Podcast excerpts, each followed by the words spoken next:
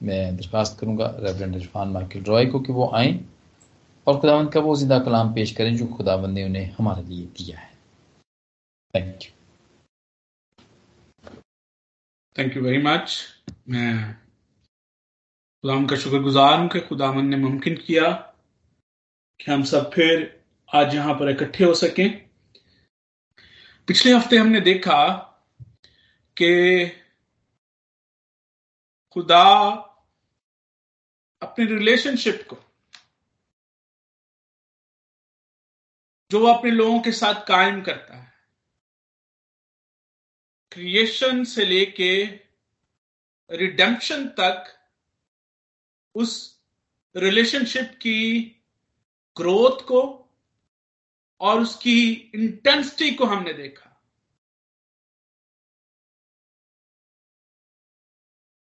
कि वो रिश्ता कैसे परमान चढ़ता है, उसमें कैसी इंटेंसिटी आती है, कैसी इंटीमेसी आती है।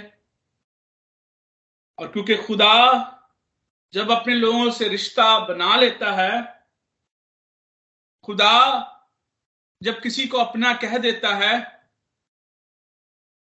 तो वो फिर पीछे नहीं हटता। और हमने देखा कि खुदा उस रिश्ते को याद करता है। और इसराइल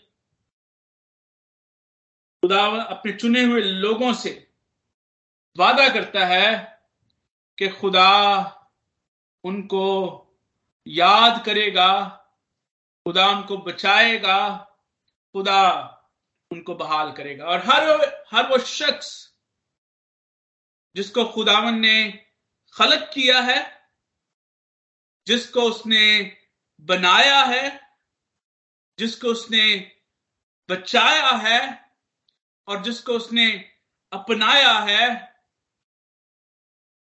ये वादे हर उस शख्स के लिए।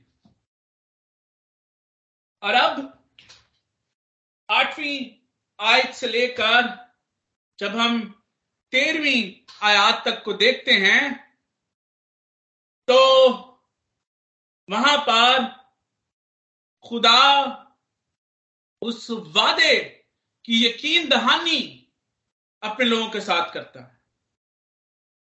और और देखें कि जब हमने इकतालीसवें बाब को शुरू किया, बयालीसवें बाब में आए तो हमने मंजर कशी जो वहाँ पर की गई कि हमने देखा कि एक अदालत का समा है। एक एक कोर्ट असेंबल किया गया है। और वहाँ पर एक एक मुकदमा रखा गया है। और उस मुकदमे में खुदा ना सिर्फ़ जज है, बल्कि वो मुदई भी है। और उसके मध्य मुकाबल झूठे खुदा, झूठे खुदाई के दावेदार झूठ बोलने वाले झूठ फैलाने वाले और झूठी नबूतें करने वाले लोग हैं। फिर हम देखते हैं कि खुदामंद उनके सामने जो है, वो किस तरह से फतामंद होता है। खुदा का खादम। और दो तरह से हमने खादमों को देखा। हमने देखा कि किस तरह से वो इसराइल को अपना खादम कहता है और उसी रिफ्लेक्शन में, उसी अक्स में हम उस खादम अजीम को देखते हैं। उस जिसने रेवलेशन का काम रेवलेशन की खिदमत हमारे लिए सरंजाम दी और खुदा को बतौर खालिक, बतौर क्रिएटर बतौर सस्टेनर उसको और उसकी मर्ज़ी को हम पर ज़ाहिर किया। और अब यहाँ पर हम फिर एक ऐसा ही मंजर देखते हैं। लिखा, उन अंधे लोगों को जो आँखें रखते हैं और उन बहरों को जिनके कान हैं, बाहर बुलाओ। तमाम कौमें फ्राहम की जाएँ, सब उमतें जमा हों। और उनके दरमियान कौन है जो उसे बयान करे? या हमको पिछली बातें बताए वो अपने गवाहों को लाए ताकि सच्चे साबित हों और लोग सुने और कहें कि ये सच है। फिर यहाँ पर हमें वही मंजर नज़र आता है। फिर यहाँ पर हमें वो ही खाका कशी हमारे सामने की गई है। और खुदा फिर यहाँ पर अपने मुकदमे में, जिसमें में, जिसमें वो कामयाब हुआ है, जिसको उसने जीता है, उसका उसका अंदिया देकर, उसकी तरफ़ इशारा देकर वो अपने लोगों के, की निजात का वादा अपने लोगों के साथ करता है। मैं ये, मैं ही यहोवा हूँ। और मेरे सिवा कोई बचाने वाला नहीं। मैंने ऐलान किया और मैंने नजात बख्शी। मैं ही ने ज़ाहिर किया, जब तुम में कोई अजनबी मबूद ना था। सो तुम मेरे गवाह हो, खुदामंद फरमाता है कि मैं खुदा हूँ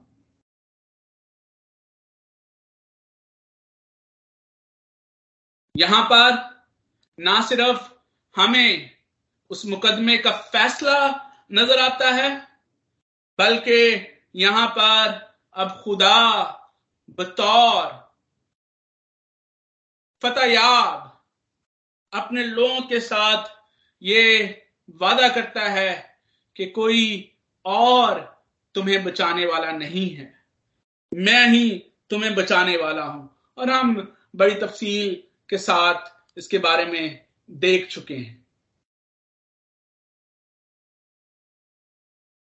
खुदावन ने यहाँ पर फैसला सुनाया है और उस फैसले में खुदा खुदा नजात का फैसला अपने लोगों के लिए सुनाता है। खुदा छुड़ाए जाने का फैसला अपने लोगों के लिए सुन, सुनाता है। खुदा अपने लोगों की बहाली का फैसला उनको सिखाता है। और बेशक हमें यहाँ पर लोगों की वही हालत नज़र आती है जिस हालत का बयान हमें पिछले अबवाब में मिलता है। यहाँ पर हमें लोगों की वही बेबसी नज़र आती है। यहाँ पर फिर लोगों को अंधे कहकर बुलाया गया। उन, उन अंधे लोगों को जो आँखें रखते हैं उन बहनों को जो कान रखते हैं। और बाइबल मुकदस का ये स्लूब है कि बार बार खुदा के कलाम में उन लोगों को जो कि खुदा का कलाम सुनते हैं जिनको इस मुकाशफे का इल्म है जो जो इससे वाकिफ हैं जिनके कानों तक ये आवाज़ पहुँचती है जिनकी आँखें इससे बीना हो चुकी हो चुकी हैं जिनके जिनके जहनों तक ये कलाम जिनके दिलों तक ये कलाम जो है ये पहुँच चुका, चुका है। फिर भी वो इसकी तरफ़ रजू नहीं लाते, फिर भी वो इसकी तरफ़ मायल नहीं होते। खुदा उन लोगों के साथ बार बार जो है, वो उन लोगों पर रहम दिली का इस तौर से मुजाहरा करता है उनके साथ कि खुदा उन तक ये बातें बार बार पहुँचाने की कोशिश करता है। बावजूद बावजूद इस हट दर्मी के, बावजूद इसके कि वो अपने लिए, खुद से अपनी मर्ज़ी के साथ जो है वो हलाकत को चुनते हैं। खुदा उन्हें बचाने की बात करता है। खुदा उन्हें छुड़ाने की बात करता है। खुदा उन्हें बहाल करने की बात करता है। खुदा उनको निजात देने की बात करता है। खुदा ने अपने लोगों को ये कहा कि मेरे लोगों की हलाक होने की कोई और वजह नहीं है सवाए आदम मार्फत के। खुदा हमारी हमारी कमजोरियों को जानता है। और बेशक यहाँ पर हमें इस हकीकत को भी याद रखना चाहिए कि खुदा हमें कठपुतलियाँ नहीं बनाना चाहता। खुदा हमें प्रिजनर्स नहीं बनाना चाहता। खुदा हमें कैदी नहीं बनाना चाहता। खुदा हमें लकीर के फकीर नहीं बनाना चाहता। और इसीलिए खुदा जो है, ये फैसला हम पे छोड़ता है। रेवलेशन हमारे सामने है। मुकाशफा हमारे सामने है। खुदा ने सारा कुछ अपने खादन के वसीले से हम पर ज़ाहिर कर दिया। खुदा बताता है कि ये मुकदमा वो जीत चुका है। उसने इसकी हर एक चीज़ को हमारे सामने ज़ाहिर कर दिया है। अब फैसला हमारे पास है। फैसला उसके लोगों के पास है। चूज़ उसके लोगों ने करना है। और फिर यहाँ पर इंसान की जो है वो अदम तवज्जगी जो है वो सामने आती है। अगले जब हम इसी हिस्से को देखते हैं, जो कि मुंसलिक है, खुदा एक और रिहाई की बात करता है। खुदा ना सिर्फ़ उनकी उनकी निजात की, जो कि यूनिवर्सल ग्लोबल सॉल्वेशन है, खुदा उसकी बात करते हुए उन्हें यह भी बताता है कि खुदा उन्हें बाबल से रिहाई भी बख्शेगा।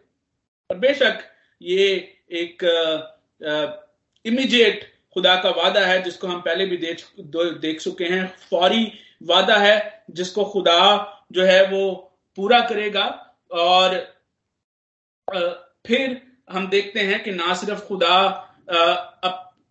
उन वादों को जो खुदा अपने लोगों के सामने करता है, वो उनको फौरी तौर पर जो है, वो पाया तकमील तक पहुंचाता है। बल्कि खुदा जो है, उन तमाम वादों को भी याद रखता है, जिनको वो वक्त आने पर अपने लोगों के साथ जो है, वो पूरा करेगा, जिनको वक्त आने पर पाया तकमील तक पहुंचाएगा। सो जब हम कलाम मुकदस को देखते हैं, हमने पहले भी इस चीज़ में देखा, हमें खुदा दो तरह से अपने वादों को पूरा करता हुआ नज़र आता है। एक, हमें खुदा के वो वादे हैं जो कि फौरी तौर पर पूरे होते हैं, और फिर खुदा के वो वादे हैं जो कि आने वाले दौर में मुस्तकबिल में, वक्त मुकर्रा पर जिनको वो पाया तकमील तक पहुंचाएगा। और फिर खुदावन के वो वादे हैं जिनका ताल्लुक एस्कटोलॉजिकल पॉइंट ऑफ़ व्यू से है, जिनको वो आखरत के वक्त पूरा करेगा। और हमें खुदाम के पाक कलाम में इसका अक्स जो है, वो बार बार नज़र आता है कि खुदा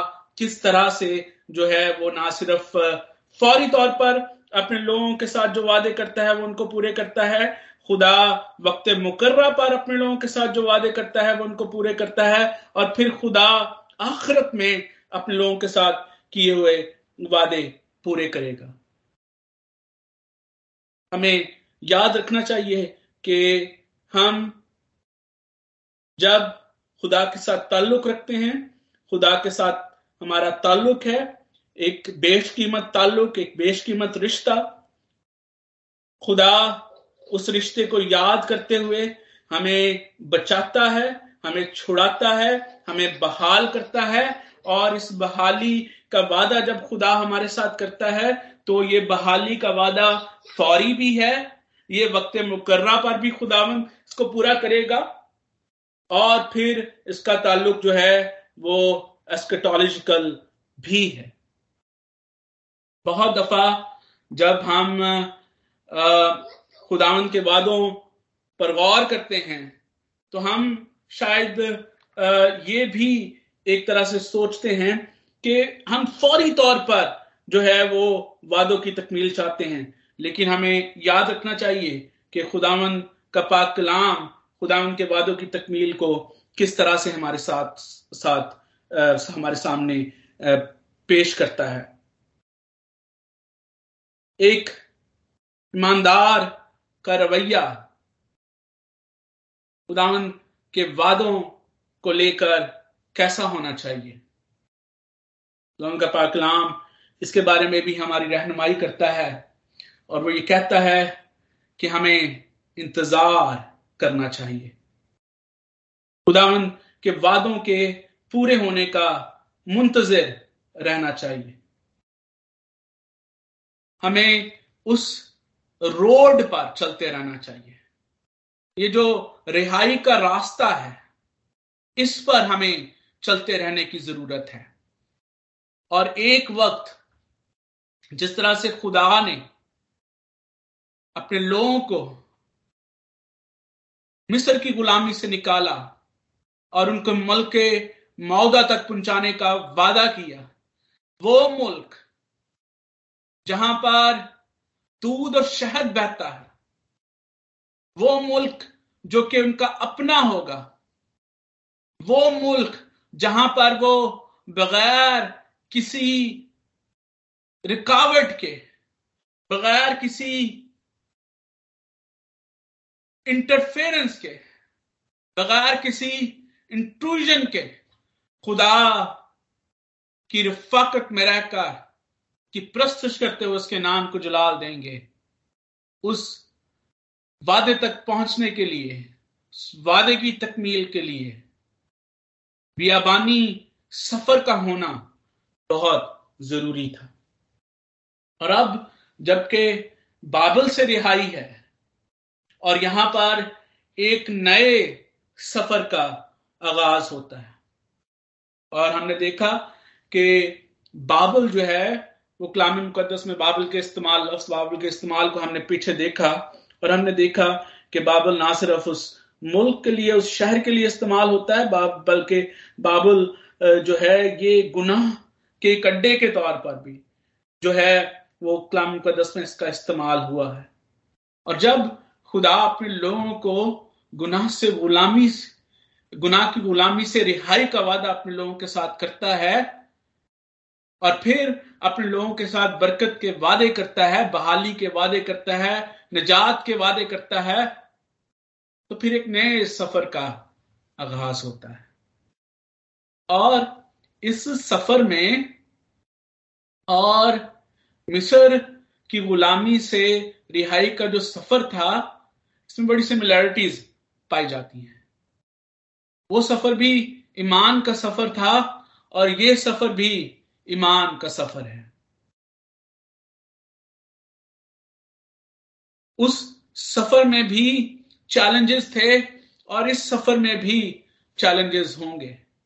लेकिन याद रखें, जिस तरह से उस सफ़र की मंजिल, वो मुल्क था जिसके देने का वादा खुदा ने अपने लोगों से किया। गुनाह की गुलामी से रिहाई के बाद जो सफ़र शुरू होता है, इसकी मंजर, वो मकाम है, वो जगह है, जहाँ पर हम हमेशा खुदा की हजूरी में रहकर, खुदा की रफाकत में रहकर, बगैर किसी परेशानी के, बगैर किसी उलझन के, बगैर किसी इंटरफेरेंस के, बगैर किसी रुकावट के, उसकी इबादत और उसकी प्रस्तश करेंगे। ज़रूरी है कि हम इस असलूब को याद रखें कि खुदावंद के वादों के, जब हम पूरे होने के मुंतजर हैं तो हमें उस सफ़र को जारी रखना है। रिहाई के उस सफ़र को जारी रखना है। और जिस तरह से खुदामंद के पाक कलाम में लिखा है यसु मसीह ने हमें बताया कि यह सफ़र जो है, ये सलीब उठाकर करना पड़ता है। अगर कोई मेरे पीछे होना चाह, आना चाहता है, अगर कोई उस मकाम तक पहुँचना चाहता है जिसका अंजाम हमेशा की ज़िंदगी है। तो उसे उस रास्ते पर चलना होगा जो सुकड़ा और तंग है। खुदा ना सिर्फ़ अपने लोगों के साथ बहाली, रिहाई का वादा करता है और उनको यह बताता है कि इस वादे की तकमील फौरी भी है, इस वादे की तकमील वक्त मुकर्रा पर भी होगी। और इस वादे की तकमील जो है, उसका ताल्लुक आखरत से भी है। उसके साथ साथ खुदा अपने लोगों को यह भी बताता है कि उसने उनके गुनाहों को माफ़ किया अगर हम बाईसवीं आज से देखें तो वहाँ पर ना सिर्फ़ खुदा जो है, वो गुनाहों की मुआफी की बात करता है, बल्कि जब हम बाईसवीं आयत से पढ़ते हैं तो वहाँ पर खुदा ये भी बताता है कि गुनाह है क्या। और वो इसराइल से मुखातिब होकर कहता है, इसराइल, तू मुझसे तंग आ गया। तू भी यकूब, तूने मुझे ना पुकारा, बल्कि इसराइल, तू मुझसे तंग आ गया। तू बर्रों को अपनी सोफनी कुर्बानी के लिए मेरे हजूर नहीं लाया और तूने जबीयों से मेरी ताजीम नहीं की। मैंने तुझे हदिया लाने पर मजबूर नहीं किया और लुबान जलाने की तक, तकलीफ़ नहीं दी। अक्सर लोग वादों की तकमील के मुंतजर तो रहते हैं। लेकिन ईमान के इस सफ़र में उकता जाते हैं। या जब वादे पूरे होने में देर लगती है, जब दूल्हे के आने में देर लगती है तो मशलें बुझने लगती हैं। तेल का सामान नहीं करते। और ऐसी सूरत हाल में उंगला जाना उकता जाना शायद इंसानी फितरत का हिस्सा है।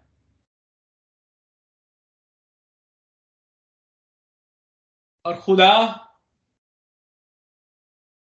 इसीलिए यहाँ पर अपने लोगों को ये यकीन दहानी भी कराता है कि वो अपने लोगों के इस गुनाह को याद ना रखेगा।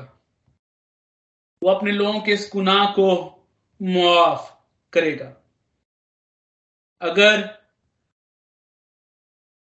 इस सफ़र पर चलते चलते कभी आप उकता जाएँ, कभी आप भुखला जाएँ, कभी आप डगमगा जाएँ। तो याद रखें कि वो एक ऐसा अच्छा चरवाहा है जो अपनी भेड़ों को भटकने नहीं देता। वो एक ऐसा अच्छा चरवाहा है जो भेड़े अगर भटक भी जाएँ,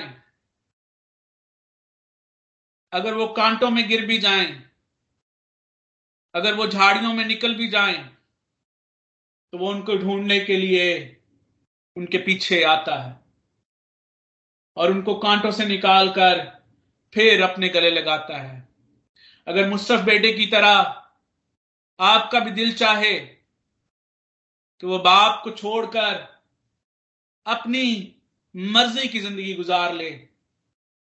याद रखें कि बाप आज भी बाहें फैलाए आपका इंतज़ार करता है। अगर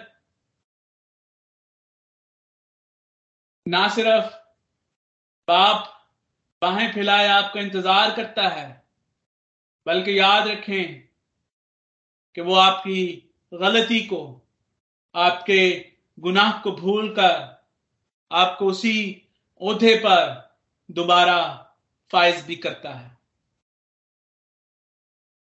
सादिक जब ईमान के रास्ते पर चलता है तो वो गिरता भी है और खुदा उसको उठाता भी है। ज़रूरत इस चीज़ की है कि हम उठने के लिए तैयार रहें। खुदा ना सिर्फ़ अपने लोगों को, अपने वादों की यकीन दहानी करता है।